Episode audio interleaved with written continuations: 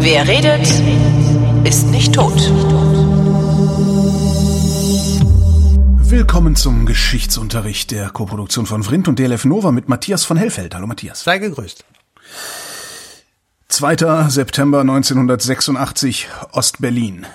Gründung der Umweltbibliothek. War es überhaupt in Ostberlin? Ja doch, das war in Ostberlin, ne? Ja.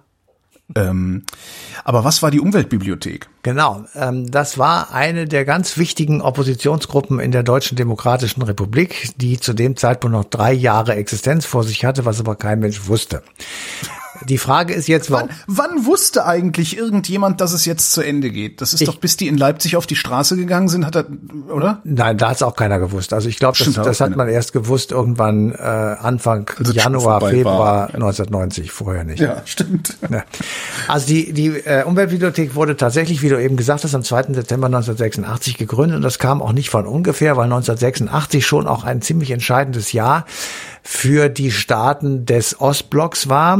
Ähm, wir erinnern uns zurück und äh, haben vor Augen einen freundlichen, etwas jüngeren Herrn als KPDSU-Generalsekretär, nämlich Michael Gorbatschow.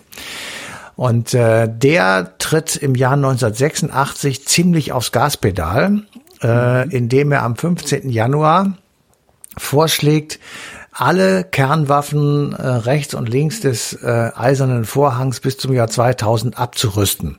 Sein Gegenüber ist Ronald Reagan, der kälteste Krieger aller kalten Krieger, die man sich vorstellen kann. Und der hat das äh, vielleicht nicht verstanden, das will ich jetzt mal nicht in den Raum stellen, aber jedenfalls der hat äh, diese und andere Avancen von Herrn Gorbatschow als Propaganda abgetan, ist also zunächst einmal nicht darauf eingegangen. Sein Nachfolger und damals sein Vizepräsident war George W. Bush und mhm. der hat das schon ein bisschen anders gesehen, aber Ronald Reagan ist zunächst mal nicht drauf eingegangen. Dann Im Moment, George Bush war das, nicht George W. George W. äh, Entschuldigung, George, George Herbert Walker. George H.W. Herbert Walker. Die haben beide ein W drin, deswegen George Herbert Walker.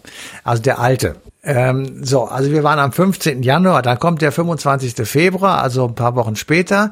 Da findet nämlich der 27. Parteitag der KPDSU, der Kommunistischen Partei der Sowjetunion, statt und da spricht Michael Gorbatschow als Generalsekretär und er hält die berühmte Rede, in, die, in, in der die beiden Worte fallen Glasnost, also das bedeutet Offenheit, meint Redefreiheit, Meinungsfreiheit, Pressefreiheit und Perestroika.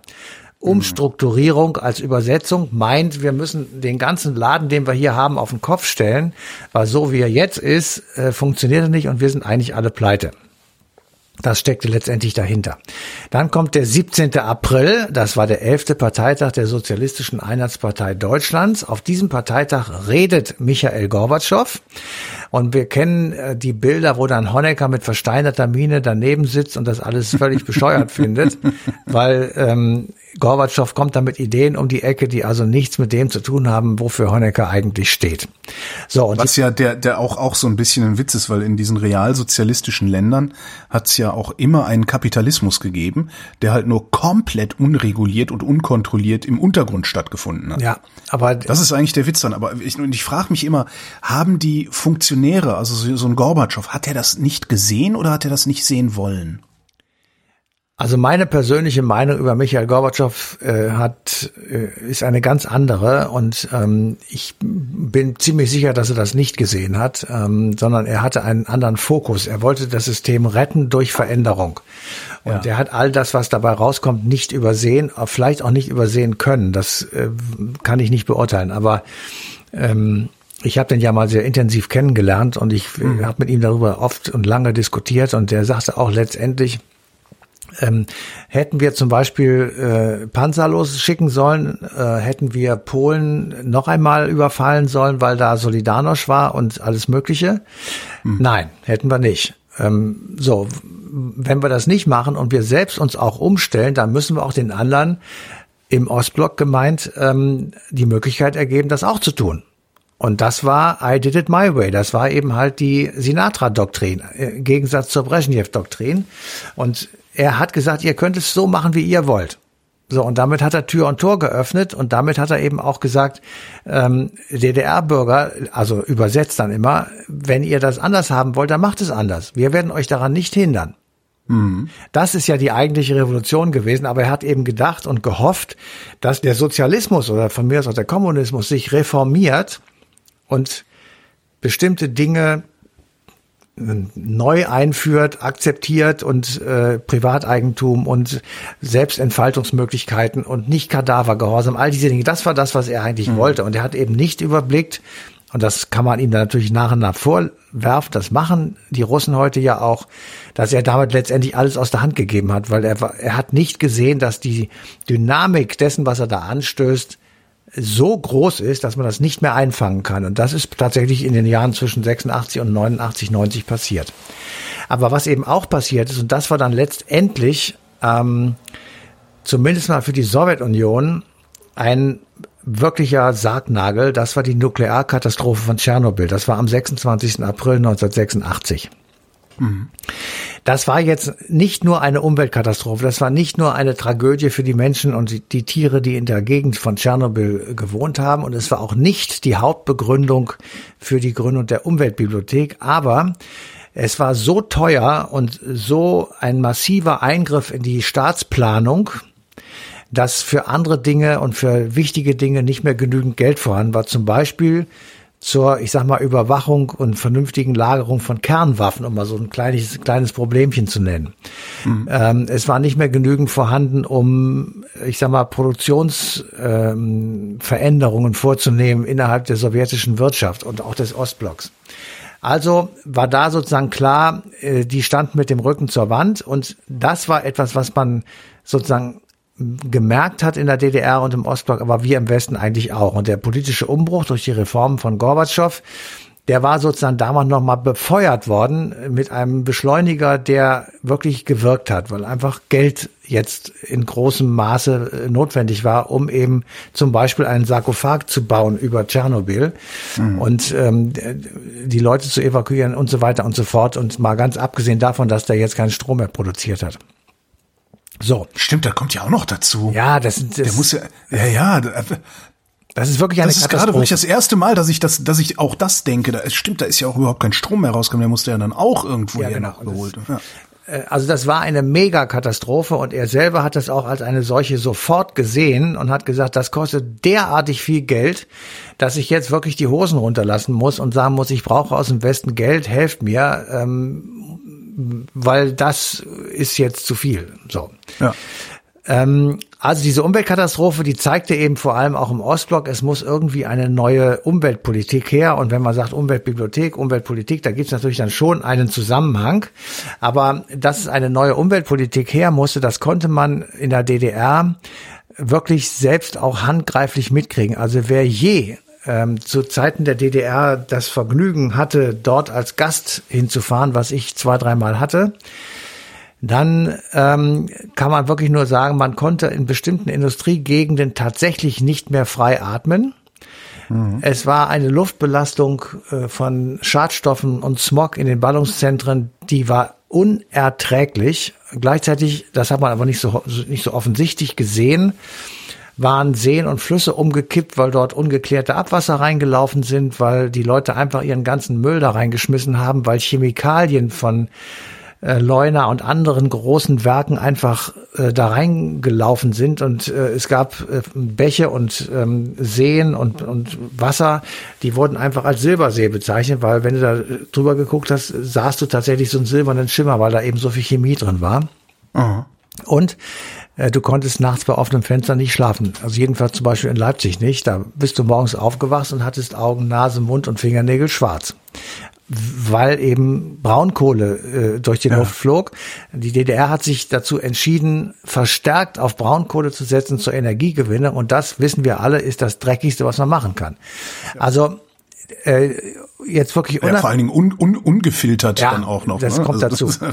Das ja. kommt dazu. Also es, also jetzt un, also wirklich unabhängig von Tschernobyl ähm, war den DDR-Bürgern, jedenfalls denen, die ja mit wachem Auge durch die Gegend gegangen sind, klar, dass die Umwelt in der DDR im Eimer ist. Und da kommt natürlich schon auch eine, eine große Bedeutung her, eben für die Gründung der Umweltbibliothek.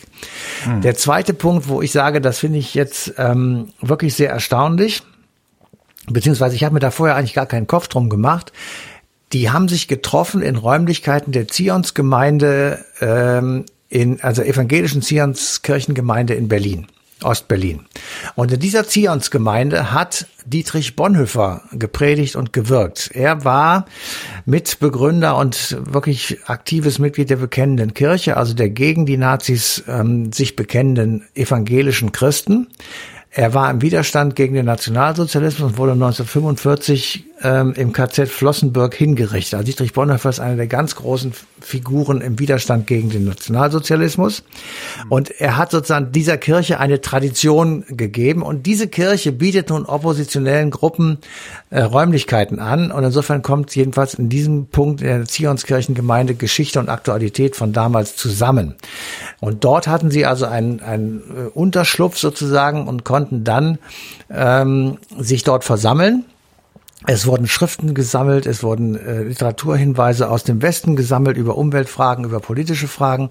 Und sie waren relativ bald so ein kleines Zentrum, wo man sich sozusagen informieren konnte, auch von anderen äh, Oppositionsgruppen.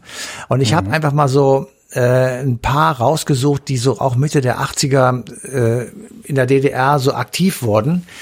Ähm, immer im Hinterkopf haben, es war Gorbatschow am Start, es war der Hoffnungsträger für die Opposition, es war die Solidarność in Polen schon am Start, es gab einen polnischen Papst, Johannes Paul II., Lech Wałęsa, der mit, äh, Entschuldigung, nicht Lech Wałęsa, sondern Karol Wojtyła, der mit ja. Lech Wałęsa, dem Anführer der Solidarność-Gewerkschaftsbewegung, sehr oft zusammen war und äh, sozusagen nicht nur ideologische oder theologische Unterstützung, sondern auch finanzielle Hilfe äh, durchgeführt hat und sozusagen den äh, Oppositionellen in Polen einen Durchhaltewillen eingepflanzt hat, der nur wirklich erstaunlich war, weil ja. Polen stand lange unter Kriegsrecht und trotzdem haben sie weitergemacht. Also, ich, komm, ich, ich schaff's nicht jedes Mal, wenn Polen und Kriegsrecht und sowas kommt, erscheint vor meinem geistigen Auge sofort das Bild von General Jaruzelski mit dieser getönten Brille. Ja.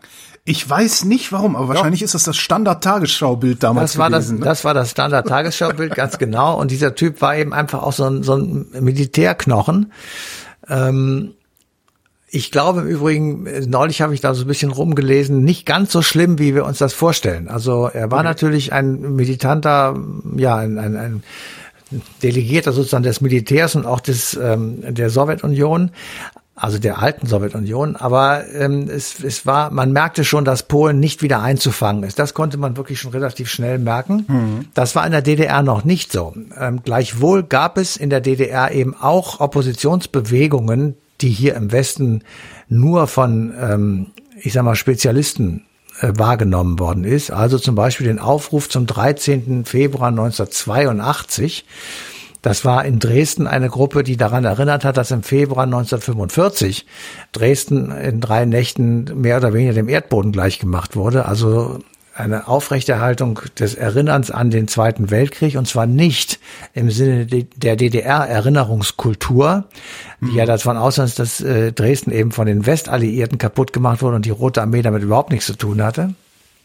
Dann gab es 1985 die erste Bürgerrechtsbewegung in der DDR. Das war die Initiative Frieden und Menschenrechte. Ein Jahr später gab es so etwas Ähnliches in Leipzig. Menschenrechte, Arbeitsgruppe Menschenrechte hieß das. Und die prangerten ganz offen Menschenrechtsverletzungen in der DDR an. Also man kann wirklich sagen, äh, dass äh, in der DDR sich dann mit Gorbatschow und mit äh, Unterstützung aus anderen Ostblock-Ländern, wo es eben so etwas auch gab, ähm, dann eine, eine Opposition gebildet hat, ohne die das, was dann im Herbst 1989 stattgefunden hat, nicht vorstellbar wäre. Also das muss man wirklich sagen. Äh, das ja, äh, man muss das wirklich immer jetzt so mit 30 oder mehr Jahren Abstand sich nochmal in Erinnerung rufen. Das war ja eine Revolution in der DDR und in anderen Ostblockstaaten, die ohne Schüsse ausgekommen ist. Also es wurde nicht geschossen. Unglaublich, ja, ja. Ja. So. Und das ist, äh, das ist eine Revolution, das hat so vorher noch nicht gegeben. Und ähm, das liegt eben daran, dass es viele kleinere Gruppen gegeben hat, die im Übrigen auch schon in den 50er Jahren zum Beispiel in der DDR ähm, aktiv gewesen sind. Also Widerstandsgruppen gab es, damals gab es noch Todesurteile gegen die Köpfe dieser Gruppen. Ich wollte gerade sagen, verfolgt worden sind die ja trotzdem alle. Ne? Natürlich, also äh, das, das hat auch nicht aufgehört. Die wurden ja auch noch in den 80ern in den Knast gesteckt, also so ist das nicht. Ähm, insofern, das war auch schon sehr mutig dann eben äh, zu sagen, wir machen das trotzdem. Wie hat denn die Umweltbibliothek überhaupt gearbeitet? Ist das, stelle ich mir das so vor, wie so eine Bibliothek, wo ich hingehe und dann irgendwie mir tatsächlich Bücher, ja. Fachbücher äh, zu solchen Themen ausleihen ja. beziehungsweise vor Ort lesen kann? Ja, es waren tatsächlich äh, eine Sammlung äh, von Wissen erstmal in Form von Büchern, aber eben auch, ähm, es gab ja auch diese Samistat-Bewegung, also ich sag mal so Schreibmaschinendurchschläge oder Wachsmatrizen ja. gab es ja damals noch. Äh, die wurden natürlich auch alle gesammelt aus der ganzen Welt sozusagen und die konnte man da alle finden. Das war selbstgedruckte, vervielfältigte Publikationen zu allerlei politischen, aber eben vor allem auch umweltpolitischen Themen. Ähm, ich habe auch da mal so geguckt, es gab zum Beispiel die Streiflichter. Das war die Arbeitsgruppe Umweltschutz beim Stadtjugendpfarramt in Leipzig. Also du siehst den Zusammenhang zwischen äh, Umweltopposition und evangelischer Kirche sehr stark. Katholische Kirche gab es in der DDR relativ wenig, aber wirklich ganz stark äh, sozusagen unter dem Dach der evangelischen Kirche, also Stadtjugendfarm ist evangelische Kirche. Dann gab es Shalom, das war ein Friedenskreis in der Samariterkirche in Berlin. Dort war zum Beispiel Pfarrer Rainer Eppelmann beteiligt, der später bei der CDU mitgemacht hat. Und äh, diese ähm, Blätter, die man da sehen konnte, die gab es meistens in, ich sag mal, ein paar hundert Exemplaren. Und davon war eben ein, mhm. zwei in der Umweltbibliothek, genauso aber auch Bücher.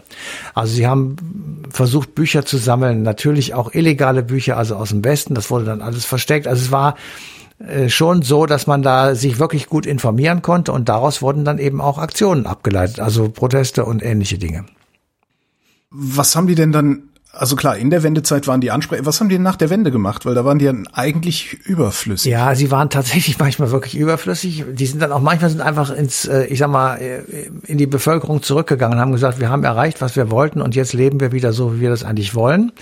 Hm. Manche sind natürlich sehr bekannt geworden. Ich sag mal, ähm, Regine Hildebrand zum Beispiel, die dann später brandenburgische ah, Sozialministerin. Auch daher, okay. Ja, äh, Markus Meckel, der war ähm, mhm. dann äh, am runden Tisch und in der SPD war Außenminister der ersten und letzten Regierung der DDR, äh, freien Regierung. Ähm, manche haben sich den Parteien angeschlossen, SPD, CDU, FDP, aber natürlich ganz bedeutend immer noch Teil des Namens, die Bündnis 90 Grünen. Also Bündnis 90 ist dann geschlossen als Organisation mhm. in die äh, Grüne Partei eingetreten. Ähm, andere sind in den Stiftungen untergekommen. Havemann Stiftung gibt es zum Beispiel in Berlin groß, die sehr viel über den äh, Widerstand und über die Opposition in der DDR forscht und ein großes Archiv hat. Also sie haben versucht sozusagen sich dann auch einzubringen. Viele sind im Übrigen am runden Tisch gelandet. Also diese Diskussionsgruppen, die dann eben überlegt haben, wie man die Transformation von einer Diktatur in eine Demokratie hinkriegen kann und was wir eigentlich davon mhm. noch übrig behalten wollen und so weiter. Also sie haben sich dann schon auch eingemischt. Aber ich glaube, dass der große Teil tatsächlich dann irgendwann zurückgetreten ist sozusagen und gesagt hat, wir haben jetzt unseren Teil dazu beigetragen, jetzt werde ich wieder normaler Bürger und sie sind aber, und das muss man wirklich festhalten, äh, Teil der deutschen Geschichte und zwar einer der besseren Teile. Muss auch ein schönes Gefühl sein, das erreicht zu haben, was man erreichen wollte. Ganz sicher. Obwohl ich auch, obwohl ich auch viele kenne, die äh, in der DDR äh, nicht nicht offen Oppositionelle waren, aber dissident äh, existiert mhm. haben, sagen wir mal, ähm, die sagen im Grunde alle, naja, eigentlich wäre der dritte Weg doch auch nochmal auszuprobieren gewesen. Ja, das ist ja was, das ist, äh, das ist nochmal ein eigenes Thema, das stimmt. Die sind ein bisschen unzufrieden alle. Das, das stimmt ja. und das hat sich aber erst im Laufe der Zeit rausgestellt und die Diskussion, die wir dann führen müssen eines Tages oder auch jetzt schon, ähm, wie ist es dazu gekommen, sozusagen, dass wir äh, den dritten Weg völlig ausgeschlossen haben? Und da muss man halt. Wir müssen jetzt gerade mal für alle, die sich jetzt fragen, was ist denn der dritte Weg? Der dritte Weg ist, die äh, DDR bleibt bestehen und wird ein, ein, zweiter deutscher Staat, ein zweiter wirklich demokratischer, äh, freiheitlicher deutscher Staat, der trotzdem äh, ein, ja, wie soll man sagen, ein Sozialismus mit menschlichem Antlitz äh, verfolgt oder sich wenigstens eine eigene Verfassung gibt oder halt die gesamte Bundesrepublik Deutschland, das ist ja dann die große Kür, äh, die gesamte Bundesrepublik Deutschland diskutiert nochmal, sich eine eigene Verfassung zu geben. Genau. Und das fände ich auch noch. Es ist gescheitert, weil es äh, sehr lange gedauert hätte. Es ist gescheitert, weil ja. es sehr teuer gewesen wäre. Und es ist eben auch daran gescheitert, dass die Leute in Ostdeutschland, damals noch DDR, laut geschrien haben, wir wollen in die Bundesrepublik und wirklich ja. auch entsprechend die Partei gewählt haben, die das dann durchgesetzt hat, nämlich die CDU. Und deswegen ist das einfach abgeschmiert worden und abgeschmettert worden und auch nie wieder auf den Tisch gekommen, leider, weil natürlich müssten wir tatsächlich uns überlegen, mal vielleicht wirklich eine neue Verfassung zu schreiben. Das könnte man ja jetzt in relativer Ruhe machen, aber es, genau. es packt im Moment keiner an und deswegen wird es nicht gemacht. In relativer Ruhe und vor allen Dingen könnten wir uns Zeit lassen Genau. dafür. Wir können ja ruhig mal fünf Jahre diskutieren als Gesellschaft. Genau. Träumchen. Matthias von Hellfeld, vielen Dank. Gerne. Und euch vielen Dank für die Aufmerksamkeit. Die passende Folge Eine Stunde History läuft am 23. August 2021 auf DLF Nova.